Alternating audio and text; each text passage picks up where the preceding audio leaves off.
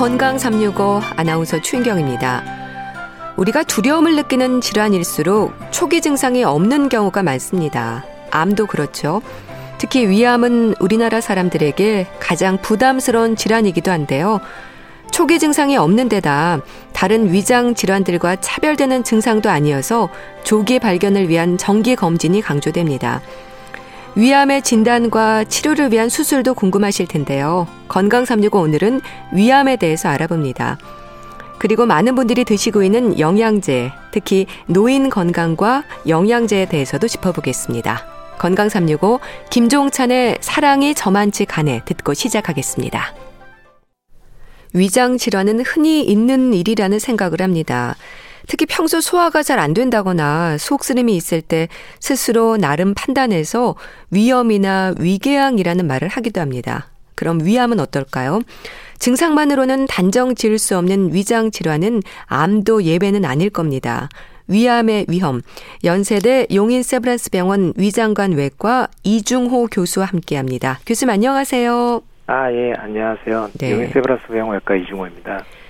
암 발병 위험에 있어서 위암은 우리나라 사람들에게 언제나 가장 높은 순위를 차지하고 있는데요. 교수님, 위암이 왜 그렇게 많은 걸까요? 네, 맞습니다. 그 국제 통계에 의하면 한국인의 위암 발생률은 부동의 세계 1위입니다. 네. 우리나라에서 1년에 약 3만 명 정도가 위암에 처음 진단되고 있고요. 이렇게 이제 한국인의 위암에 취약한 이유에 대해서는 지역적이나 인종적 차이도 있을 수 있겠지만 그보다는 환경적인 요인, 특히 식생활 습관하고 밀접하게 관련이 있습니다. 네. 그 잘못된 식습관, 맵고 짠 음식을 먹거나 음. 불에 굽거나 탄 음식 이런 자극적인 음식을 즐겨 먹는 식습관이 관련이 높은 것으로 생각됩니다. 네. 그래도 정기적인 내시경 검사를 통해서 요즘은 뭐 조기 위암 상태에서 발견되는 경우가 많다고 들었습니다. 실제로 그런가요? 네, 그 위암이 호발하는 우리나라는 국가 차원에서 암 검진 사업으로 건강 내시경이 보편화되고 있고요. 네. 조기암으로 이 때문에 이제 진단되는 경우가 반 이상을 차지하고 있습니다. 그래서 조기암은 수술적 치료로 완치가 될 수 있기 때문에 전체적인 위암 생존율도 과거에 비해서 비약적으로 높아졌습니다. 네. 그러니까 자극적인 음식 얘기를 해 주셨는데 위암을 얘기할 때 특히 짠 음식이 지적이 됩니다. 왜 그렇습니까? 네, 그 짜게 먹는 식습관이 위암 발생에 많은 영향을 미치는데 예. 우리나라 성인은 그 세계보건기구에서 권장하는 일일 소금 섭취량에 비해서 두세 배 많은 소금을 섭취하는 것으로 알려져 있습니다. 그 소금 성분은 위에 오래 머물면서 위 점막을 자극시키고 위염을 일으키고 이것이 위암으로 발전할 가능성이 높이게 됩니다. 네. 그러니까 짜게 먹는 습관이 말하자면 위 점막을 자꾸 자극하면서 위암의 위험을 높이는 것으로 이해하면 될까요? 네, 그렇습니다. 음. 짠 음식 자체가 뭐 발암 물질은 아니지만 네. 위 점막에 이제 손상을 주게 되고 결과적으로 위 안에 이제 발암 물질의 작용을 돕는 보조 역할을 하는 것이죠. 네. 뭐 요즘 흔히 말하는 단짠 단짠이라고 해서요. 달고 짠 음식을 좋아하는 분들이 참 많으신데 사실 의사들이 조심하고 자제하라는 음식들이 많은 있거든요. 교수님은 어떠세요? 좋아하긴 하지만 자제하시는 건가요? 네, 맞습니다. 우리나라 사람들은 이제 달고 짠 자극적인 음식을 굉장히 좋아합니다. 네. 하지만 음. 너무 짜거나 달거나 매운 음식은 위장 내부 점막을 자극해서 위장 질환의 발생 가능성을 높이게 됩니다. 네. 결국 위암을 예방하기 위해서는 이렇게 달고 짠 음식 섭취를 좀 줄여야죠. 음. 위암을 의심할 수 있는 증상이 있나요? 어떤 증상이 나올까요?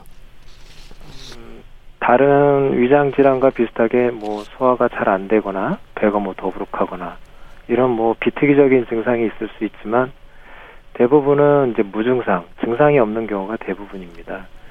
이 때문에 정기적인 건강 검진을 받지 않는다면 조기에 네. 발견하기 어렵고 병이 진행된 이후에 이제 체중이 줄거나 극심한 복통을 느끼거나 토하거나 또 위장관 출혈 같은 이제 증상이 나타날 수 있고 이렇게 되면은 병이 이제 진행된 상태로 진단되는 경우가 많습니다.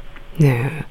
그러니까 무증상인 상태가 많다고 하셨는데 또 그 다른 위장 질환과 증상이 비슷하다는 게 걱정이 되기도 하거든요.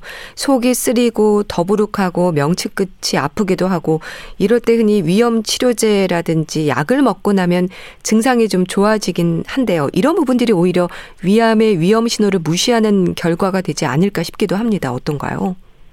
네, 뭐 그럴 수도 있습니다. 뭐 단순 소화불량이나 위궤양과 그 증상 자체가 구분이 잘 가지 않기 때문에 예. 반복적으로 이제 증상이 나타나고 자주 약을 복용해야 하는 경우는 내시경을 받으시는 걸 권장합니다. 검사 없이 뭐 지속적으로 약을 복용하면서 증상 조절만 한다면 위암이 이제 진행된 상태로 진단될 수밖에 없습니다. 네. 그러니까 소화 장애 이런 것들이 좀 불편하다 싶으면 이런 게 2주 이상 증상이 계속될 때는 진단을 받아보는 게 좋겠네요. 그 뭐 기간을 정하기는 어렵지만 네. 이상하면 뭐 병원에 가서 상담을 음. 받고 검사를 받아야죠. 예. 내시경 검사 이제 많이들 하시는데 정기적인 내시경이 2년에 한 번씩 받게 돼 있잖아요. 그렇게 검진만 놓치지 않아도 초기 발견할 수 있지 않을까 싶은데 어떨까요? 네, 그렇습니다. 현재 우리나라는 국가원 검진 사업에서 40세 이상 남녀 경우 2년에 한 번 위내시경 검사를 권유하고 있는데요. 네. 그런데 그 증상이 있거나 가족 중에 위암으로 치료받은 분이 있는 경우라면 나이에 상관없이 1년에 한 번씩 하는 것이 좋겠습니다. 네. 근데 내시경에서 위암이 의심돼서 조직 검사를 했는데 조직 검사에서는 이상이 없는 것으로 나타나는 경우도 있다고 들었습니다. 어, 드물지만 그럴 수는 있습니다. 음. 내시경으로 유관소견으로 이상한 병변이 보이면 이제 암이 의심되는 병변이 확인이 되면 조직 검사를 진행을 하게 되는데요. 진행형 위암의 경우는 이제 처음 조직 검사에서 암을 놓치는 경우가 거의 없지만 네. 뭐 조기 위암의 경우는 떼어내는 조직의 범위랑 위치에 따라서 암으로 나오지 않고 염증이나 뭐 이형성증 뭐 그런 병변으로 진단될 수는 있습니다. 어, 그러니까 조직 검사를 위해서 떼어내는 조직의 범위에 따라서도 이게 달라질 수 있는 거네요. 이런 경우에는 어떻게 하나요? 다시 내시경을 하는 건가요? 이런 경우는 내시경 전문의의 소견이 중요합니다. 예. 내시경으로 본 유관 소견이나 조직 검사 결과에 따라서 2, 3개월 후에 다시 내시경을 볼 수도 있고 네. 암으로 진단되지 않은 경우에도 암 전 단계인 전암병변, 전암병변인 경우에는 내시경으로 이제 점막을 절제하는 시술을 받을 수도 있습니다. 내시경으로 점막을 좀 더 광범위하게 절제하게 되면 거기서 조기암이 진단되는 경우가 종종 있고요. 네. 빈혈 검사를 받다가 위암을 발견하는 경우도 있다고 하던데 그렇습니까? 네, 그렇습니다. 음. 보통 위암이 진행해서 궤양이 생기게 되면 네. 뭐 지속적으로 출혈이 발생할 수 있습니다. 이럴 경우 빈혈 검사에서 혈색소 음. 수치가 떨어지게 되고 예?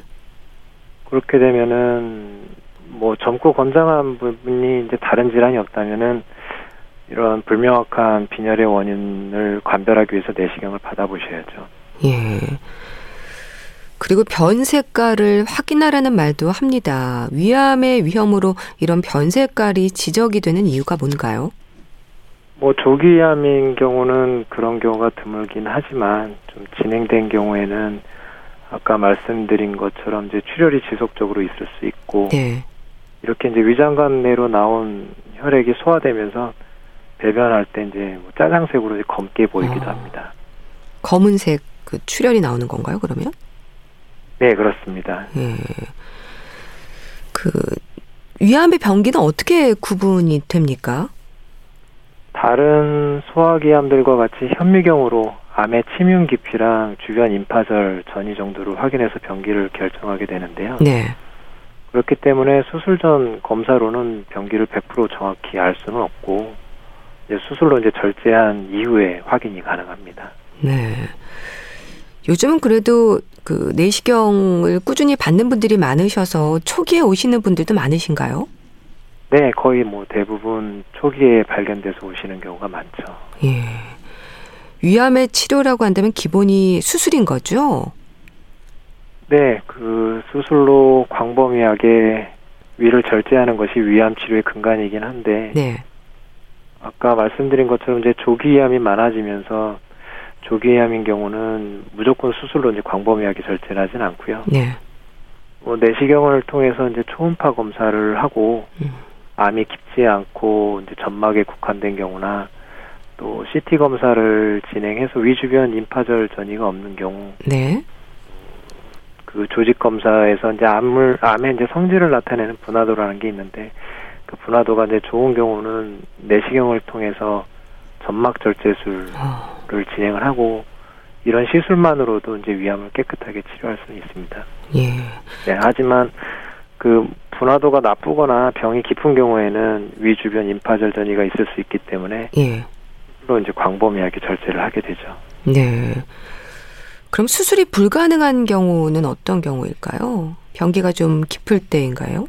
네, 뭐 병기가 깊어서 위에 주변 장기, 뭐 췌장이나 뭐 간, 대장, 비장까지 이제 암이 침범하는 경우가 있는데요. 이런 경우는 침범된 장기까지 포함해서 동반 절제를 하기도 하는데 예. 암을 포함해서 이제 큰 덩어리로 이제 절제하는 거거든요. 근데 그 범위가 너무 넓거나 뭐 깨끗하게 절제가 어려운 경우나 또 주변에 이제 중요한 혈관을 침범한 경우는 수술을 먼저 시행하기보다는 수술 전에 이제 항암제를 먼저 투여하고 네. 그 크기를 이제 줄인 후에 이제 수술을 진행하기도 합니다. 그럼 병기에 따라 수술 후의 예후나 생존율이 달라진다는 말을 합니다. 어떨까요? 위암의 경우에는. 네, 뭐 그렇습니다. 병기가 낮으면 생존율이 높고 병기가 높으면 무병 생존율이 낮습니다. 네, 다행인 것은 조기 검진을 통해 조기암이 많아지고 네. 또 외과 의사들이 수술 범위에 대한 이해가 높아지면서 위암 생존율은 크게 높아지고 있는 추세입니다. 그런데 수술을 앞두고 있다는 생각을 하면 일단 몸을 좀 건강하게 만들어야 한다는 마음에 이제 가족분들이 특히 뭐 홍삼, 인삼과 같은 흔히 말하는 보양식을 갑자기 많이 준비를 하시거든요. 이런 부분들은 어떨까요? 그런 것들이 이제 도움이 될 수는 있겠지만 추천하지는 않습니다. 그 뭐 성분을 알 수 없는 약물의 경우는 이제 스스로 출혈을 일으키기도 하고 네. 수술 전후에는 다양한 약물을 많이 투여하게 되는데 어 이런 경우는 이제 간이나 이제 콩팥에 부담을 줄 수도 있습니다. 아, 특히 또 이제 진행형 위암인 경우에는 수술 후에 이제 항암 치료를 진행하게 되는데 네. 이때는 이런 것들을 꼭 피해야 합니다.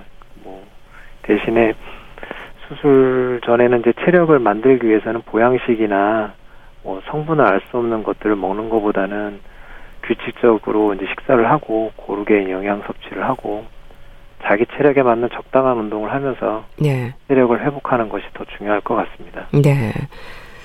수술법도 다양하다고 들었습니다. 이건 암의 위치에 따라 달라지는 건가요? 암의 위치에 따라 위를 절제하는 범위가 달라지게 됩니다.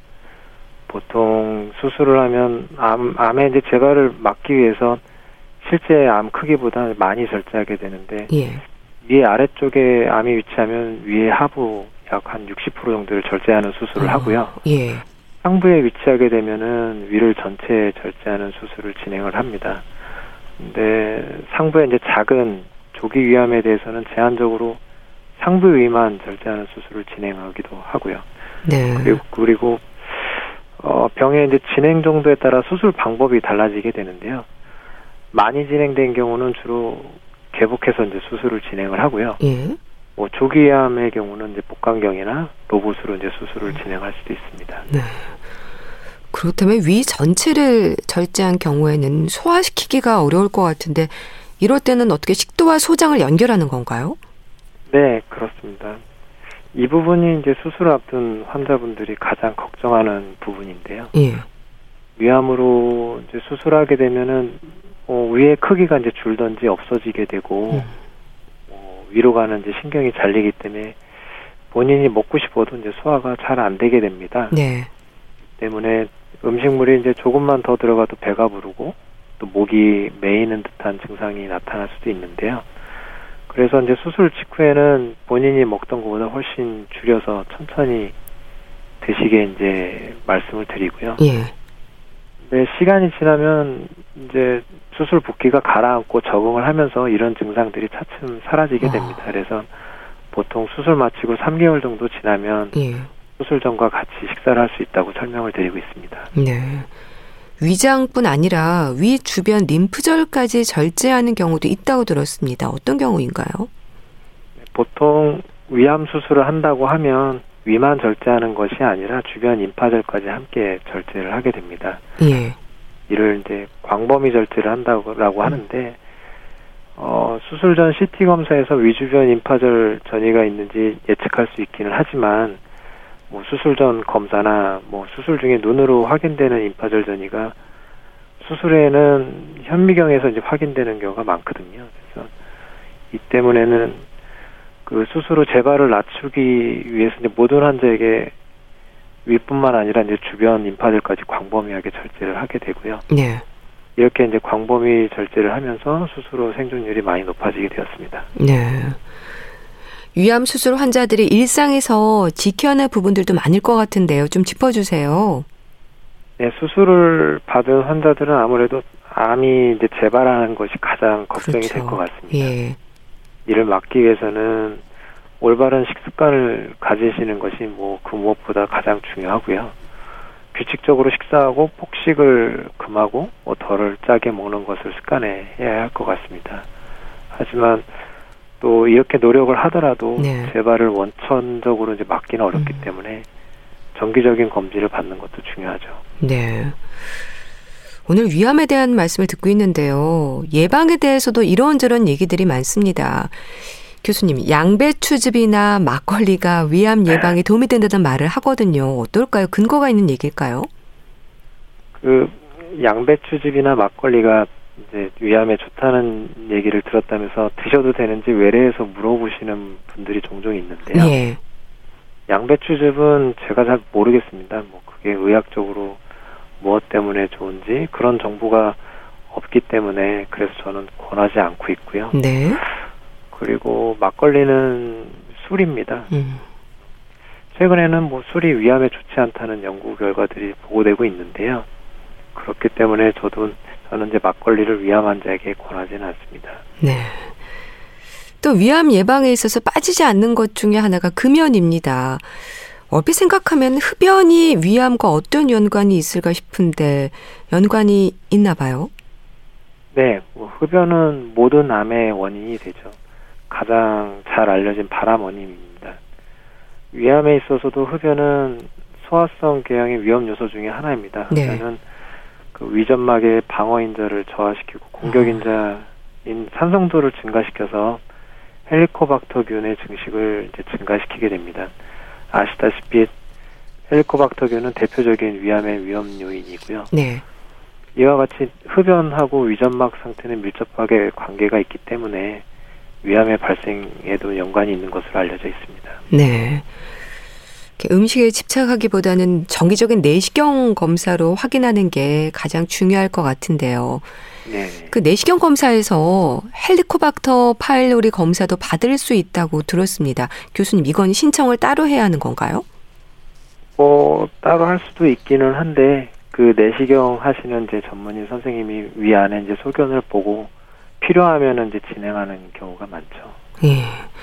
그 헬리코박터균에 대한 적극적인 치료가 필요한 이유는 뭘까요? 그 모든 사람이 치료가 필요한 건 아니라는 말도 있던데요. 뭐 헬리코박터균은 어 위암에 잘 알려진 발암 요인이기 때문에 진단이 되면은 저희는 이제 적극적으로 이제 치료를 하죠. 네. 위염이 위암으로 발전할 수 있다는 말도 합니다. 그렇습니까? 그러니까 아스피린이나 관절염 약을 오래 먹으면 위염이 생기고 또 위염이 위암으로 이어진다는 말도 하거든요. 근거가 있는 얘기일까요? 뭐 가능성이 있는 얘기죠. 뭐 정확히 밝혀지진 않았지만 위 점막이 이제 손상되게 되면은 그것 때문에 위암이 발생할 수는 있는 것이죠. 네. 그럼 위암에 대한 오해 가장 지적하고 싶은 부분이 있으실까요? 어떤 게 있을까요? 그 위암은 오래전부터 예후가 굉장히 안 좋은 암으로 인식되어 왔는데요. 하지만 최근에는 조기에 발견하는 경우가 많아졌고 네. 뭐 수술이나 항암제와 같은 치료 방법이 많이 좋아졌기 때문에 생존율이 굉장히 많이 좋아졌습니다. 그런데 하지만 뭐 진행이 되면 아직도 적절한 치료를 받아도 재발하는 경우가 많죠. 어, 위암은 전 세계에서 우리나라에 가장 많이 발생하는 암인 만큼 네. 코로나로 인해서 병원을 방문하는 것을 꺼리시겠지만 음, 네. 그래도 뭐 건강 검진을 받으시고 치료 시기를 놓치지 않는 경우가 생기지 않길 바랍니다. 네, 알겠습니다. 자, 오늘은 위암의 위험에 대해서 알아봤는데요. 연세대 용인세브란스 병원 위장관 외과 이중호 교수와 함께 했습니다. 말씀 잘 들었습니다. 감사합니다. 네, 감사합니다. 윤영아의 미니데이트 들으셨습니다. 여러분은 지금 KBS 라디오 건강365 함께하고 계십니다.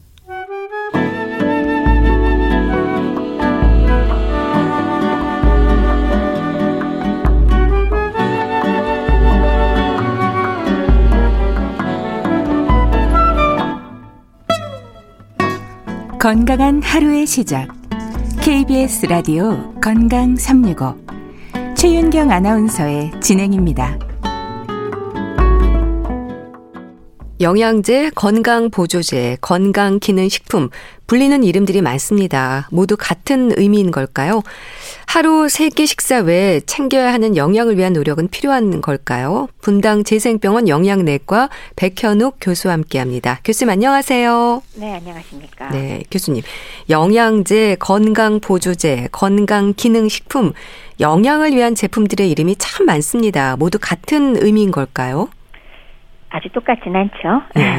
우선 영양제를 하면 그 영양소 성분을 단일 혹은 다양하게 배합해서 특정 영양소를 그 복용과 체내 흡수를 아주 쉽게 하여서 보충을 쉽게 하고자 하는 것입니다.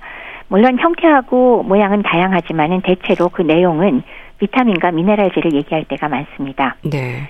건강 보조제라는 거는 좀 더 포괄적으로 얘기를 하는 것 같습니다. 그러니까 우리가 얘기하는 영양제도 포함하고 즙이나 환으로 만든 다양한 보조식품들 예를 들면 우리 양파즙 같은 것도 있지 않습니까? 아, 예. 네, 그런 것도 건강 보조제에 다 들어가는 거죠. 그래서 굉장히 다양한 걸 다 포함하고 있는 걸 얘기하는 것 같고요. 네. 건강 기능 식품은 예전에 건강 보조 식품이라고 하던 것을 식약처에서 법률에 의해서 명시를 했습니다. 네. 그래서 건강 기능식품이란 인체에 유용한 기능성을 가진 원료나 성분을 사용해서 제조 가공한 식품을 말한다라고 법률에서 정했습니다. 그럼 일반 식품하고 차이가 뭘까? 네. 거기에는 반드시 기능성이 표시가 돼 있죠. 그래서 아. 그런 의미에서 건강기능식품은 법률에서 정한 용어다. 그러나 나머지 두 가지는 법률에서 정한 건 아니다라는 말씀을 드릴 수 있겠습니다. 네. 같은 것 같지만 다른 의미네요. 근데 그렇죠. 건강 보조제나 건강 기능 식품을 치료약으로 생각하는 분들도 많으실 것 같은데 진료실에서는 어떤 질문을 많이 받으세요? 그렇죠. 그 이걸로 치료가 됩니까?라는 네. 거. 이것만 먹으면 내 당뇨병이 치료가 될까요? 이런 말씀은 많이 하시죠. 근데 기본적으로 건강기능식품의 기능성은 의약품의 성격은 사실 질병을 직접적으로 치료하거나 예방하는 것이 아닙니까? 네. 그러나 건강기능식품의 기능성은 인체의 정상적인 기능을 유지하거나 생리기능 활성화를 통해서 건강을 유지하고 개선하는 것 이것을 의미하기 때문에 분명히 차이가 나겠죠. 네. 정말 많은 분들이 궁금해하는 부분일 텐데요, 교수님. 흔히 말하는 영양제는 꼭 먹어야 하는 걸까요? 누구나 모든 사람이 반드시 항상 먹어야 되느냐라는 질문이라면 그 대답은 아니다입니다. 네. 그 영양제가 알약 형태도 있지만 음료 형태도 있고 주사도 있는데 어떻게 활용이 될까요? 기본적으로 영양제는 먹기가 편해야 될 거고 그리고 흡수가 영위하도록 영양소를 말하자면 가공해 놓은 것이거든요. 네. 그렇기 때문에 경구로 드실 때는 좀 더 먹기 편한 것, 흡수가 잘 되는 걸 골라 드시면 될 것 같고요. 그다음에 주사제의 경우는 사실은 저의 경우는 급성기 환자의 경우 어, 꼭 필요할 경우에 그 치료를 도와주기 아. 위해서 저희는 주사제를 혈청 검사 후에 사용하고 있습니다. 네. 참 나이 들수록 만성 질환으로 매일 복용해야 하는 약이 기본적으로 있는 경우가 많은데요. 거기에 이렇게 영양을 위한 부분들까지 더해진다면 너무 많지 않을까 싶기도 하고요. 혹시 치료제에 영향을 주는 경우는 어, 없을까 싶기도 합니다. 어떨까요? 네, 꽤 많이 있습니다. 예. 제가 대표적인 것만 몇 가지 말씀을 드린다면, 어, 환자분들 중에 항응고제인 와파린을 드시는 분들이 계십니다. 항응고제요? 예. 네네. 그런 경우에 그 vitamin E나 오메가 3를 드시면 오히려 피가 나는 경향성이 너무 커지기 아. 때문에 위험할 수가 있고요. 그다음에 거꾸로 vitamin K를 드신다면 이 효과를 떨어뜨리는 그런 효과가 나타납니다. 그렇기 때문에 드실 땐 반드시 의논을 하셔야 될 거고요. 네. 또 2가 이온인 마그네슘이나 아연이나 철분, 칼슘 같은 것들은 항생제 중에 뭐 quinolone 계통의 항생제나 테트라사이클린 계통의 항생제를 드시는 분은 약물의 흡수를 저하시킵니다. 어. 효과가 떨어지겠죠. 예. 그다음에 나야신 같은 바이타민제는 항당뇨병제의 약물 효과를 떨어뜨리고요. 그다음에 요드나 칼륨 같은 걸 드시는 분은 혈압약의 일종인 안지오텐신 효소 억제제나 수용체 차단제 와 같이 작용을 해서 고칼륨 혈증을 일으키기 때문에 또 위험할 수가 있습니다. 네. 그리고 또 골다공증 치료제로 비스포스포네이트를 많이 사용하시는데요. 네. 역시 이가 이온인 마그네슘이나 칼슘 등을 어. 쓰시면 그 약의 효과를 또 떨어뜨릴 수가 있습니다. 네. 일단 내가 복용하는 약이 어떤 약인지 좀 알아야겠네요. 그렇죠. 음. 영양제도 뭐 종합 영양제를 비롯해서 뭐 칼슘 영양제처럼 구분돼서 나오는 것들이 있잖아요. 근데 종합 영양제를 비롯해서 여러 가지 영양제를 따로 챙겨 드시면 성분 과다라든지 뭐 충돌 가능성은 없을까도 걱정이 되는데 이런 분들도 많으신 것 같습니다. 많이 계시죠. 예. 종합 영양제 기본으로 드시고요. 뭐 눈에 안 좋으니까 루테인도 드시니까 비타민 A가 과다될 수 있고 네. 또 미네랄제 따로 칼슘 같은 것들 음. 따로 또 드시니까 역시 그것도 양을 봐야 될 것이고요. 네. 그리고 또 같은 이가 이온인 철분이나 아연 혹은 철분이나 칼슘 같은 거는 두 가지 다 많이 드실 경우에 서로 흡수를 방해하거든요. 아. 이런 것들은 문제가 많이 되죠. 예. 그럼 환자들은 특히 영양제를 드실 때도 의사와의 상담 후에 복용하는 게 좋지 않을까 싶네요. 맞습니다. 좀 전문가들과 그리고 의사와 드시는 약과 영양제와의 관계를 한번 좀 상담하신 후에 골라서 드시면 하는 게 바람직합니다. 네. 특히 노인들의 경우 필요하다면 어떤 영양제를 먹어야 할까 이 부분에 대한 설명을 좀 해주시면 좋을 것 같은데요. 우선 필요한 분들이라면 어떤 경우일까요? 물론 노인들의 경우는 젊은 사람보다는 영양소가 부족한 경우가 제법 있지만 그럼에도 불구하고 꼭 필요한 분이라면은 기존 기본적으로 만성 질환을 장기적으로 앓고 계시는 분들 그리고 쇠약해진 분들 식욕 부진이 동반되거나 체중 감소가 동반됐을 경우에는 반드시 점검을 하고 적절한 영양제를 골라서 전문가와 의논해서 사용해 주시기를 바랍니다. 네. 우선 비타민에 대한 궁금증이 좀 많으실 것 같은데 이해가 필요하지 않을까 싶어요. 이 비타민에 대해서. 그렇죠. 비타민 우리가 왜 미세 영양소 중에서는 가장 먼저 차례차례 발견돼서 정말 획기적인 거라고 생각을 하는 거 아닙니까? 네. 네, 보통 뭐 지용성, 수용성 나누죠. 근데 나이가 들면 신체 내에는 상대적으로 지방량은 증가합니다. 음. 따라서 수용성보다는 지용성 비타민이 상대적으로 체내에 많이 축적되게 됩니다. 어. 근데 그 중에 지용성 비타민 중에 하나인 바이타민 A는 네. 나이가 들수록 요구량이 감소하게 되어서 상대적으로 적게 섭취하더라도 부족 증세가 많이 발생하지는 않습니다.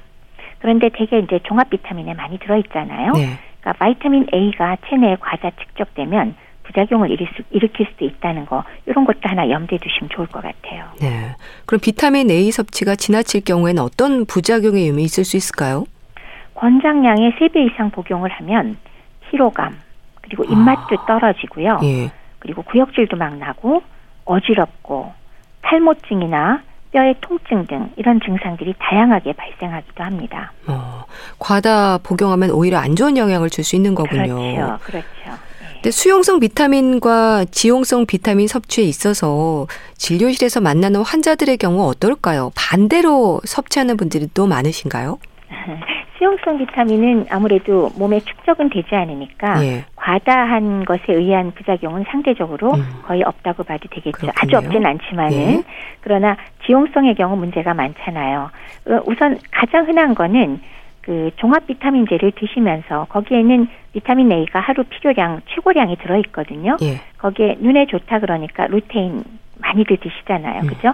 망막 그 저기 황반 변성을 막기 위해서. 네. 그게 고함량이 들어가면 당연히 비타민 A 과다가 되겠죠. 아, 네. 또 그거 외에도 레티놀이라든지 베타카로틴 같은 경우도 역시 뭐 암을 예방한다든지 다양한 목적으로 과다 고함량을 드시면 역시 이것들이 비타민 A의 전구체이기 때문에 마찬가지로 고용량으로 인한 문제점이 생길 수가 있겠습니다. 네.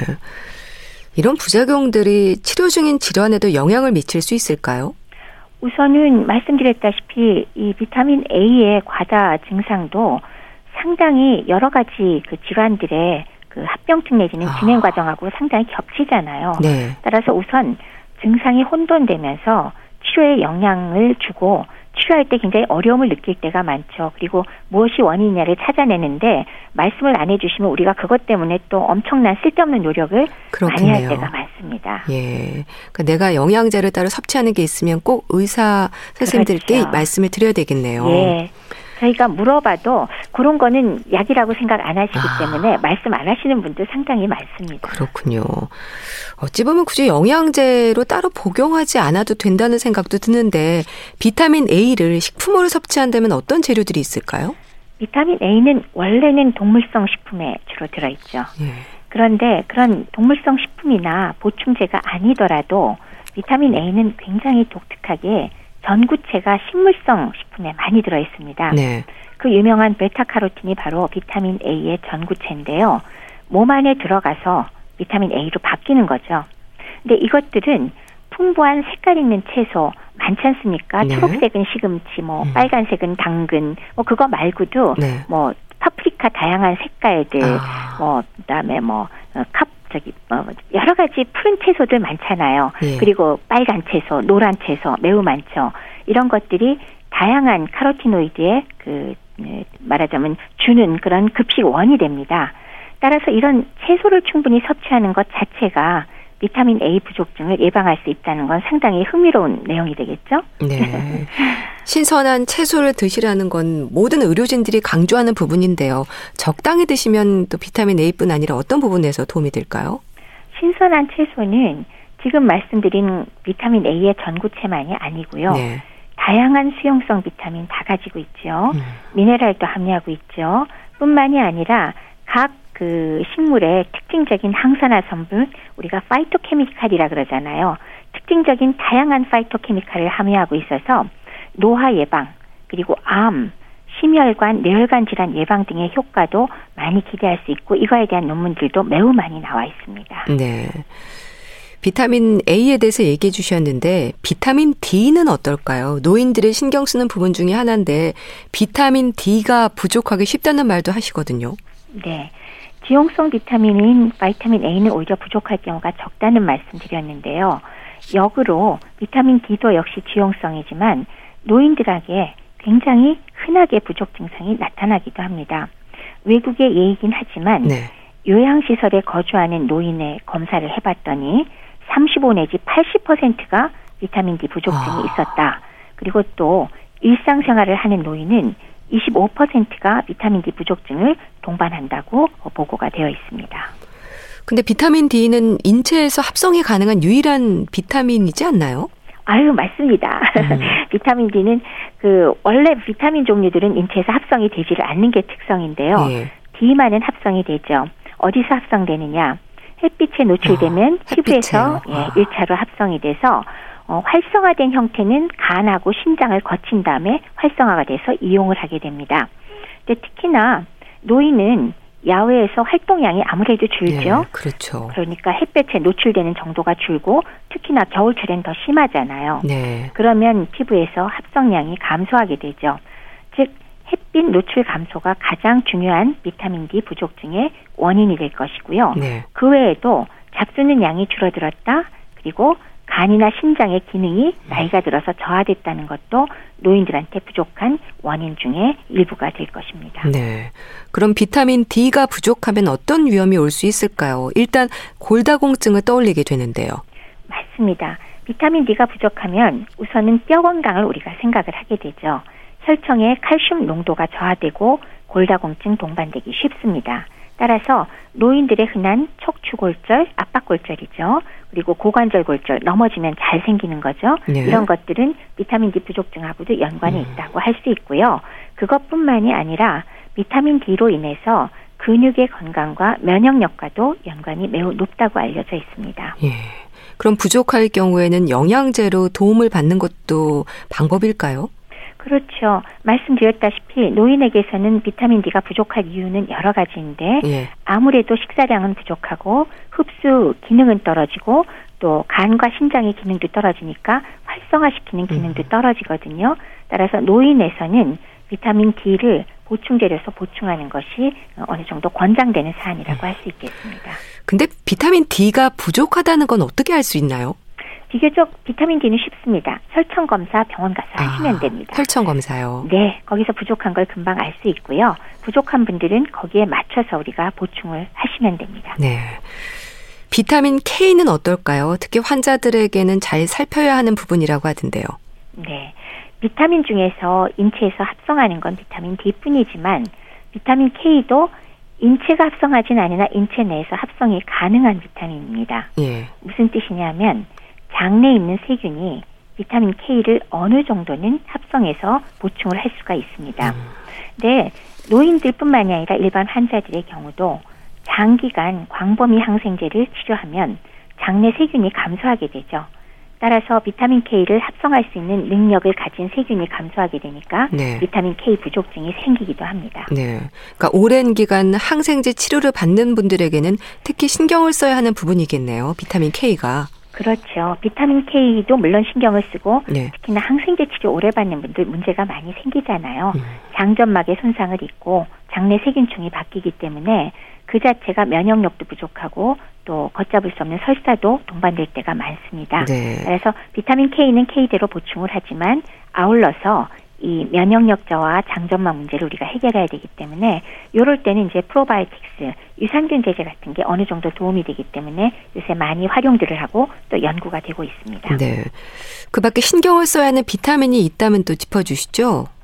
노인들한테 동맥경화증이 상당히 문제가 되잖아요. 네. 네, 동맥경화증의 여러 가지 위험 요인들은 우리가 이미 알고 있습니다. 비만이라든지 나이라든지 유전이라든지 남성이라든지 뭐 어, 당뇨병 같은 질환. 근데 그거 외에 단독 위험 인자로 최근에 알려진 호모시스테인이라는 물질이 있습니다. 혈청에서 호모시스테인이 많이 올라가게 되면 예. 역시 동맥경화증을 잘 유발한다고 하는 것인데 이러한 고호모시스테인 혈증과 연관된 비타민 B가 세 종류가 있습니다. 네. 첫 번째는 엽산, 아, 두 번째는 비타민 B12, 세 번째는 비타민 B6입니다. 이 세 가지 비타민 중 하나라도 부족하면 혈청의 호모시스테인이 상승해서 동맥경화증의 위험률을 높이고 네. 심혈관 질환, 치매, 알츠하이머병의 발병을 증가시키게 됩니다. 네. 근데 엽산은요 녹색 채소에 많이 들어 있어요. 따라서 섭취량만 줄면 어, 그러니까 그런 채소의 섭취량이 만약에 줄어들면 쉽게 부족증이 발생할 수 있겠죠. 네. 엽산, 비타민 B12, 비타민 B6 중요하다고 하셨는데 비타민 B12가 노인들에게 부족하기 쉬운 비타민이라고 또 들었습니다. 어떨까요? 네, 맞습니다. 어, 서구의 노인들의 경우는 10 내지 15% 노인은 무조건 비타민 B12가 부족하다는 아. 데이터는 이미 있습니다. 네. 네, 실제로 비타민 B12는 일단 섭취하고 흡수 과정이 만만치 않게 복잡합니다. 그리고 동물성 식품에만 들어있는 특징을 또 가지고 있고요. 식물성엔 없습니다. 네. 근데 노인들한테 왜 자꾸 생기느냐? 물론 식사량이 감소한 것도 있지만 아울러서 나이가 드시면서 노인은 상당수가 위축성 위험을 갖고 있게 되죠. 위축성 위험이요. 그렇죠. 아, 위축성 위험으로 인해서 위산과 펩신의 분비가 감소되기 때문에 단백질과 결합된 비타민 B12가 그 분해가 되지 않아서 흡수가 가능하지 않게 됩니다. 따라서 이런 경우에 그 문제가 되는 것이 바로 이 위축성 위험이라고 우리가 원인이 된다고 생각을 하게 되고요. 네. 또 장기적으로 위궤양이나 역류성 식도염을 치료하기 위해서 강력한 산 억제제를 사용했을 때도 비슷한 상황이 벌어질 수가 있게 됩니다. 네. 따라서 노인한테 비타민 B12가 상당히 부족하게 되기 쉬운 비타민이라고 할 수 있습니다. 네. 아연은 어떻습니까? 아연은 음, 노인에게 아연이 굉장히 부족하기 쉬운 말하자면 위험 인자 중에 하나예요. 나이가 많으신 게. 네. 그 결과로 면역력도 떨어지죠. 입맛도 변화하죠. 식욕이 떨어지죠. 그다음에 머리카락도 빠지고 설사가 나거나 피부염도 생길 수가 있고요. 네. 상처가 나면 아물질 않게 됩니다. 특히나 이제 감염 질환이 있거나 아니면 압창 등의 상처가 있을 때 회복이 잘 안 되고 그리고 입맛이 변하거나 식욕이 저하되는 원인이 있을 뭐 식욕이 저하될 때 아연이 부족한지 아닌지 우리가 확인할 음. 필요가 있고 네. 이럴 경우에 아연을 보충하면 입맛도 회복되고 그다음에 상처나 감염 질환으로부터 회복을 도와줄 수가 있게 됩니다. 네. 오메가 3는 어떻습니까? 필수적으로 드셔야 하는 영양제로 생각하는 분들도 많은데요. 그럴까요? 오메가 3는 일반적으로 혈관 건강에 좋다 그래서 많이들 드시죠. 오메가 3의 특성은 오메가 6와 대비해서 상대적으로 항염작용을 하는 것이 특징입니다. 네. 따라서 만성 염증과 연관된 생활 습관 관련 만성 질환, 즉 우리가 잘 알고 있는 고혈압, 당뇨, 고지혈증, 비만, 그리고 암 같은 병의 예방 호전에 도움이 되는 것으로 알려져 있죠. 그래서 어, 실제로 건강기능식품으로 인정을 받은 오메가 3가 있습니다. 그러니까 네. 즉 식약처에서 오메가 3의 건강기능성을 인정을 네. 해줬는데 그 내용은 세 가지입니다. 하나는 혈중의 중성 지질을 개선해서 혈행 개선에 도움을 줄 수 있음. 네. 그다음에 두 번째는 기억력 개선.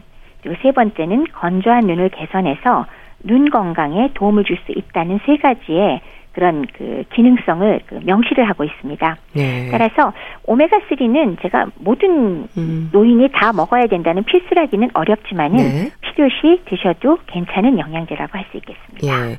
오메가 3는 보관에도 신경을 써야 하는 건가요? 그렇죠. 오메가 3가 불포화 지방산이거든요. 따라서 산패가 될 가능성이 매우 높죠.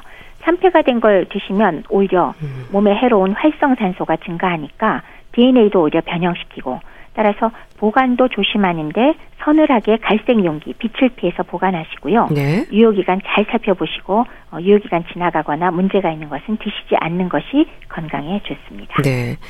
식사를 문제없이 잘하는 분들이 영양제를 과잉으로 드시는 것도 문제일 텐데요. 너무 의존하는 분들에게 조언을 좀 해주신다면요.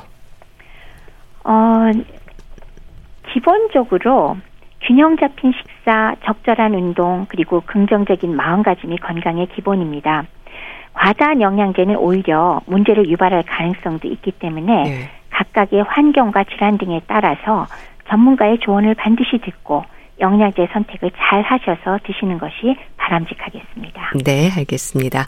자, 오늘은 영양제에 대해서 알아봤는데요. 분당 재생병원 영양내과 백현욱 교수와 함께 했습니다. 말씀 잘 들었습니다. 감사합니다. 네, 감사합니다. 박상민의 멀어져간 사람아 보내드리면서 인사드릴게요. 건강365 아나운서 최인경이었습니다. 고맙습니다.